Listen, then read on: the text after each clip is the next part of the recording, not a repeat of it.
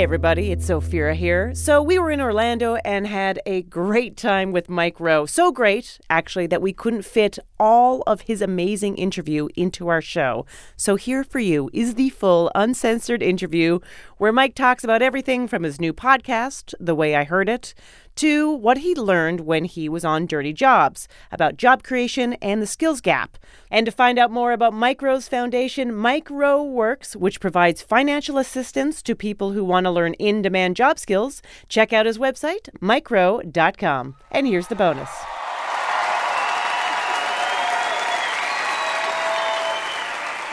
So, you hosted a show called Dirty Jobs, uh, but I want to talk about your many jobs. You have had many jobs in your career. For example, I did not know that you sang for the Baltimore Opera.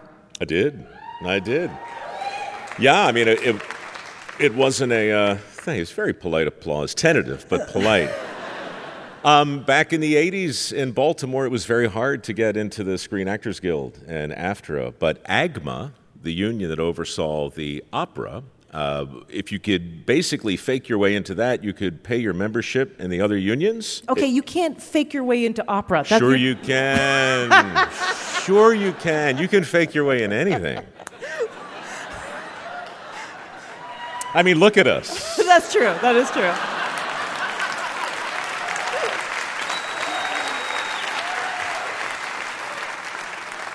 So you're not a trained opera singer, but you audition for the opera because you want this a SAG card. I wanted my SAG card. The only way to get it for me, anyway. I mean, I checked the classifieds. Nobody's hiring for you know B-list celebrity or TV stars, so you've got to figure a way in. Yeah. And for me, it was uh, the shortest aria that I could find. It was uh, Puccini in La Boheme. It's called the Coat Aria. It's only two minutes, but I got a Walkman and I memorized the Italian. And for weeks, I walked around Baltimore. People must have thought I was crazy because I'm just, you know, I'm listening to this in my head going, Vecchia semana senti, resto pianto scente, re sacri monti odevi, over and over and over again.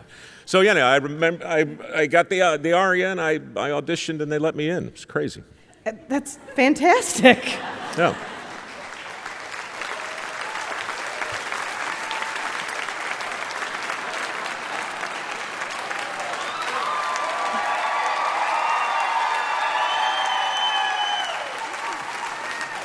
All right, so you scam your way into the Baltimore Opera. I did. Then you're hanging out and you decide, oh, you know what I should do? Audition for QVC? Well, yes, that happened, but it wasn't quite quite that. Well, you know what? It, it was that random. It was. Uh, we were in the middle of a performance of an interminable Wagnerian dirge called the Ring des Nibelungen, Beautiful. which is literally it's an 18-hour thing, and we were doing the last uh, last couple hours of it. It was a Sunday afternoon, and I was just in a repertory company. It's not like I had a real part or anything, so I didn't have to be on stage for about maybe two hours counting the intermission, you know? So I was dressed as a Viking, and it was a Sunday, and the football game was on. So I walked across the street to the Mount Royal Tavern, and I sat down to have a beer and watch a quarter of the football game. But the bartender, a guy I knew forever named Rick, another actor who was spinning his wheels, wasn't watching the football game. He was watching a heavy guy in a shiny suit sell pots and pans, right? I said, Rick, what are you doing? And he said, I'm auditioning for that guy's job tomorrow. So basically, Rick explains to me that the next morning they're having this open cattle call for auditions in the home shopping world, which to me sounded like the end of Western civilization, but I. But it also sounded like maybe a job, so he bet me a hundred bucks I couldn't get a call back. So I went the next morning down to the Marriott in the Inner Harbor in Baltimore, Maryland, and talked about a pencil for eight minutes until I got hired.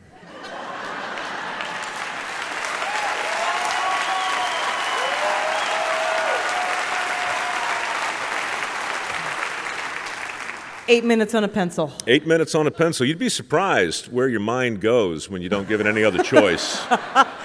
well, you were known as the man who could talk about anything. We actually have a clip of you selling a pair of cherub statues. Shut up. Really? Yep. Oh, good. H13641. $19.75. Let's see, let's see, let's see. What else can I tell you about a cherub that you may not know? Cherubs, a pair of them. A brace of cherubs. Cherubs, I guess cherubs is plural for cherub. Cherubi. Cherubs. Well, yeah, two of them. Chibuti. 19. Look, it was 1990. It's three in the morning. Okay, I'm sitting there. I'm, I'm, I'm, I'm trying to stay awake, and I'm trying not to get fired again. Fired three times from QVC, by the way. Oh, fired th- and- Three times. But then rehired. Inexplicably, yes. What were you fired for? Well, there's an interesting dynamic tension and a touch of what the shrinks might call a cognitive dissonance in the home shopping world. You can either be you can either be very, very good at the business of selling things and thereby generate a bunch of money, or you can be good at getting people to watch. It's very difficult to be good at both. And at three in the morning, I was better at getting people to watch what calamity might unfold than I was in actually persuading them to buy abrasive cherubs, right? So, so I would, um, I would essentially dedicate my professional life to both making fun of the products and the people who bought them, which, which in hindsight, a lot of people found amusing. So they would tune in to, to watch the train wreck of my career. And I saw it as my duty not to disappoint them. And so they were, we were firing you for mocking the product. There was that, yes. There was an incident with a collectible nun doll, which was particularly horrifying. You know, they come with they come with winders, these dolls, you know, and when you wind them up, they'll they'll sing a song. And all of this was news to me. I didn't even know people collected dolls, never mind nuns, but Weird. they they brought me a nun one evening. Sister Mary Margaret stood 22 inches tall, made of porcelain, handsome woman. And I've just told you everything I can tell you about a nun. I'm a Presbyterian kid from Baltimore, right? I don't know I don't know about nuns, but she was sitting there standing, rigid as nuns often are in the porcelain form, looking at me, and I and I vamped for as long as I could, you know, and as I was talking, I began to search for the winder so I could get the thing wound up. Because she sings climb every mountain, you know, if you can get her wound up. But the winder is not where you would imagine it would be, between the shoulder blades, where a logical person would put a winder. And after a fairly comprehensive search of the nun, the technical director went to one of those tight shots, you know, so I'm off camera now, and I, but I got the nun in my lap, and I'm very eager to find out where the winder is. And as it turns out, it's situated really in, let's just call it the lowest possible part of the small of the back, right? And the only way to get to it is to reach your hand up into the habit. But this was dissatisfying because the habit was so tight I couldn't apply the proper torque to the winder. So I had to invert the nun into my lap and I had to push the habit down. Now I'm off camera. I'm off camera, so it's not gross or anything, but I had to lean between the nun's inverted legs to get a proper grip on the winder. And as I began to wind her up, the technical director took the shot, revealing me in about two million homes doing something untoward with the nun. I snatched my hand away. The nun fell forward out of the chair, made a thud when she hit the ground, and started singing Climb Every Mountain. It was extraordinary.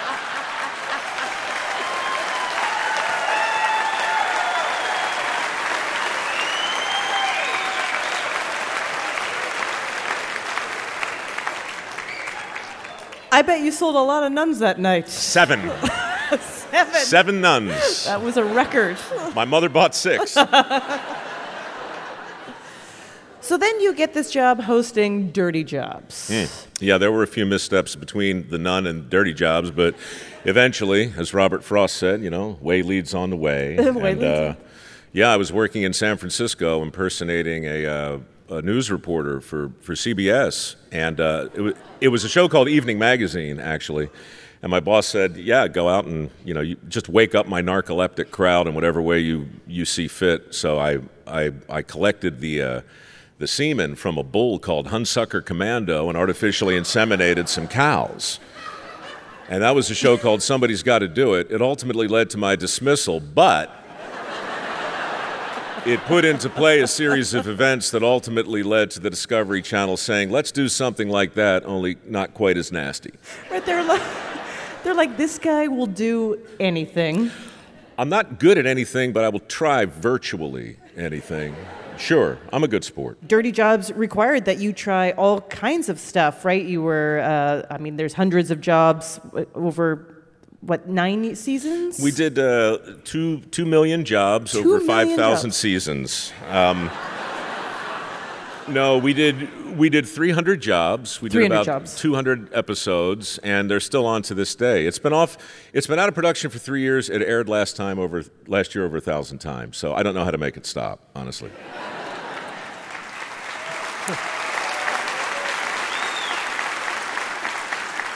But that's interesting you say that. So, and it's also uh, famous around the world. What do you think it is about this show, particularly, that is so fascinating to people?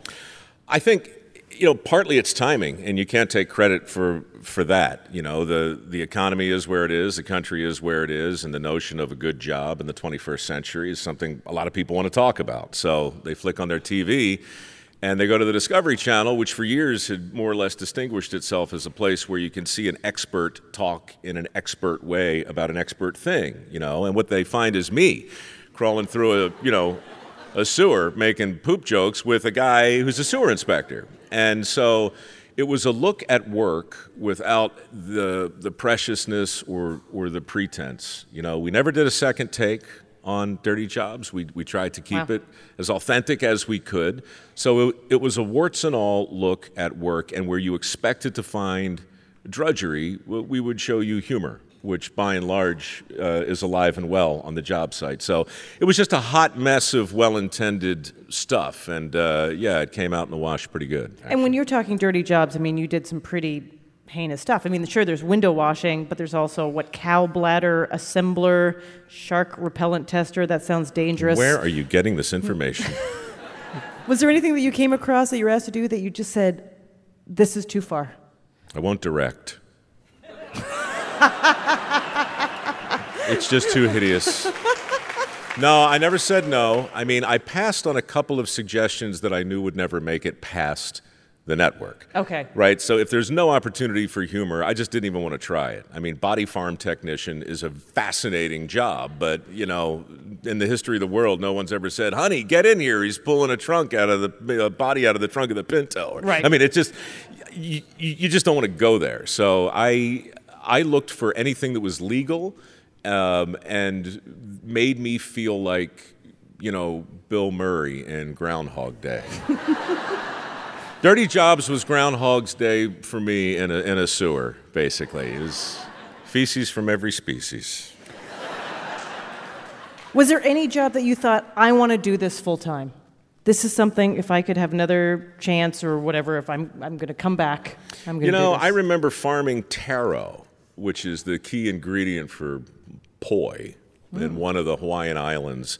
And it was, you know, we were later in the run of the show, and it was dirty because we were standing in mud, and it was hard because you're kind of bent over and you're farming. But man, you're on the northern island of Hawaii with some really attractive people, you know, harvesting this stuff, and it was so beautiful, and we had so much fun. I thought, yeah, I'd come back tomorrow, but uh, but I didn't. the best thing about the job was simply the fact that no two days in a row were the same, and that's you know uh, that's big for me. So even after the show ended, everything since has been an attempt to. To replicate that, That somebody's got to do it is about that. Everything is really, you know, how can you do that? You have a podcast right now, too, called The Way I Heard It. Yeah, It's a six minute podcast, which I find very interesting. The stories, sort of the impressive stories behind people's impressive accomplishments. That's the goal. Uh, a less charitable way to describe it would be a shameless uh, ripoff of Paul Harvey and the rest of the story. Uh, I'm, I'm a huge fan of Paul Harvey and, and, and the way he would take. Uh, you know, a simple biography or a simple history lesson, Yeah. and and turn it into a mystery. I just loved. So uh, I've been writing those and recording those for the last couple of months, and I'm also working on these projects. Really, now that I think about them, are just attempts to get out of the actual sewer and you know into a situation where I can just write or talk about them. But uh, micro micro. Um, Micro Micro Your is name lends to so many great titles. so uh, I, I literally pitched this this morning on Facebook. All right, and I'll give you this super short version. Sure. But Micro Micro is Dirty Jobs, but mostly animated. all right, where I'm shrunk down with an expert and sent into a place we can only access by nature of our incredibly small, miraculous size. The expert in the first pilot that we just shot is a guy named Dr. Patrick House. I swear, not the guy on TV. Wow. Is a guy who wrote a dissertation in Stanford about toxoplasmosis and more specifically Toxoplasma gondii. Okay, now this is toxoplasmosis is a serious thing. It's uh, it, it's the reason doctors tell pregnant women to stay away from cats. Okay. Oh, right. Right. The, I uh, mean, it's it's bad. The toxic plasmosis. Yes. So, I think she's shining me on, but you guys know what I'm talking about. So, Toxoplasma gondii is a parasite that can only reproduce in the gut of a cat. And what's been happening for millennia is the cats poop out the gondii, right? And then the gondii needs to get to another cat. That's accomplished by rats and mice coming along and eating the poop and then walking out into the world where other cats eat them. This is the way it works. Dr. House, through all kinds of crazy research, has determined that rats that have toxoplasma in their brain are no longer smelling cats and running from them. When a rat that eats the gondii and gets the toxoplasma in its brain smells a cat, he now runs towards it, thereby making his odds of survival zero. The theory is this the gondii is doing something on a neurological and evolutionary scale that is absolutely changing the brain structure of the rat and making them easier to kill. So, the real research now is based on not the research, but the show is based on my question to Dr. House is I got a neighbor named Doris with 32 cats. What's up with Doris?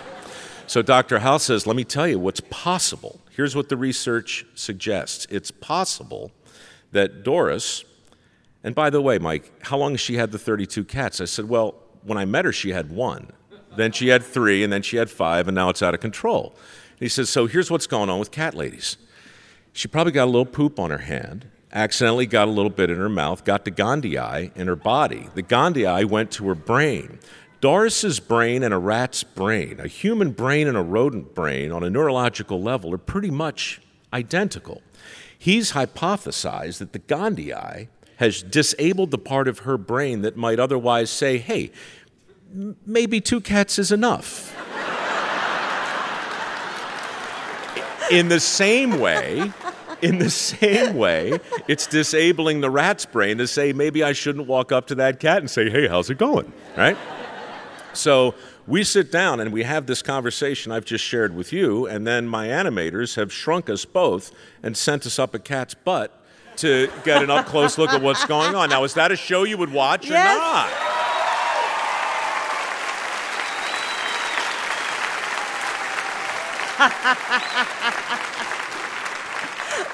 I love that it has all very interesting, intricate, scientific, and at the end we find out that you are in a cat's butt. We're going right. up a cat's butt. Yeah, of course. Because you have to weigh. You have to weigh the uh, the highbrow with the. Uh, The yin, the yang. the yin and of the yang. Of course, of course. So, as someone that has done it all, seen it all, done so many jobs, what is your job advice to people right now trying to find work? Seriously? Yeah. Okay.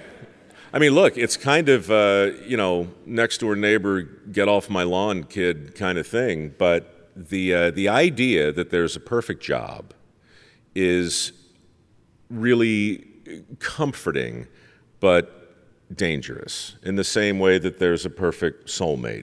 People spend their whole life, you know, looking for the perfect soulmate. And a lot of people today are spinning their wheels because they've got in their head this idea of a dream job.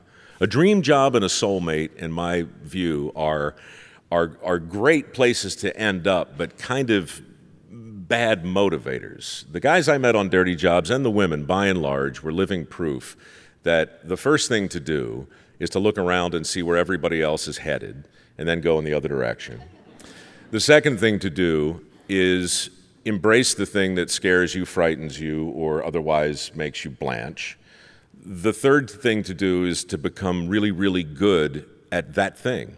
And then the final thing the thing that makes really happy people happy is to figure out a way to love it. And most people that I've met today do all those things in the exact opposite order. And I think that's the reason there are 5.6 million jobs right now available that, for whatever reason, nobody wants. $1.3 trillion in student loans that have been accumulated over the years by people who are convinced that if I get this, then this will happen. Right. Cause and effect is upside down, and as a result, um, we should all get very small and go up a cat's bottom.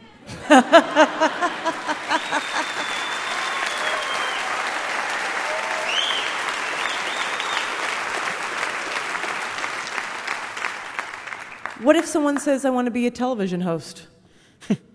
Well, look, that's what I thought I wanted to be, and and for 20 years I did it, and I got fairly facile at impersonating uh, hosts and creating the illusion of competence where there where there really isn't any. And let's face it, that's what reporters and hosts do. I mean, just honestly, it's a in in my world that's that's how it works. You know, you're graded on your performance, not on your actual actuality. Uh, dirty jobs worked for me because for me that's when i said that's it. I'm not being a host anymore. I'm going to be a guest. Right.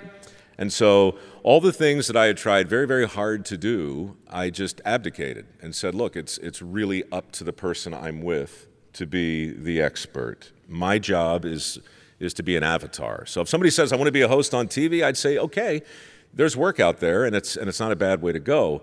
But man, it is a it is a derivative it is a derivative world. And the reason so much TV looks like so much other TV is the same reason so much music sounds like so much music. You know, everything is it's like that it's like that dead cat in Pet Sematary. You know, remember the one? the, the thing just kept coming back, man. Church was his name. And it's like I, I hear so much music today and I see so many things on TV. It's like, yeah, I kind of saw that before. It's it's multiplicity. Right. It's No, it is. it's versions of of versions options. of versions of versions. Yeah, so don't do that. Someone said, I'm going to become a plumber. Would you be like, yes, absolutely? I would absolutely say yes, be a plumber. I would say, you know, some, you know, it's funny. I, I'm I'm working for a, a couple of companies now, and their their single biggest challenge, and I heard this on Dirty Jobs too, year after year after year. Uh, even at the height of the recession, right, when unemployment was 13%, I'd go in every single state, and when I sat down over a beer with the people who invited me out and asked them the single hardest thing in their business, everyone said the same thing finding people willing to learn a skill that's in demand, who show up early, stay late, and good naturedly take a bite of the poop sandwich when it comes around. I'm paraphrasing, yeah. But that's it, right? That's it. So,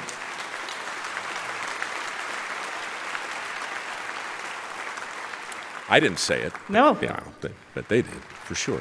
Mike Rowe, you are an absolute delight. I, I was so happy to talk to you, and thanks for the job advice because I'm going to go get a skill. I think you're doing just Oh, fine you're with whatever sweetest. this is. Whatever I really, is. I really do. Thanks for having me. Thanks Good again fun. to Mike Rowe, everybody. That Mike Rowe is the cat's meow. To find out more about Mike Rowe's foundation, Mike Rowe Works, which provides financial assistance to people who want to learn in demand job skills, just go to his website, mikerowe.com. For tickets, go to amatickets.org.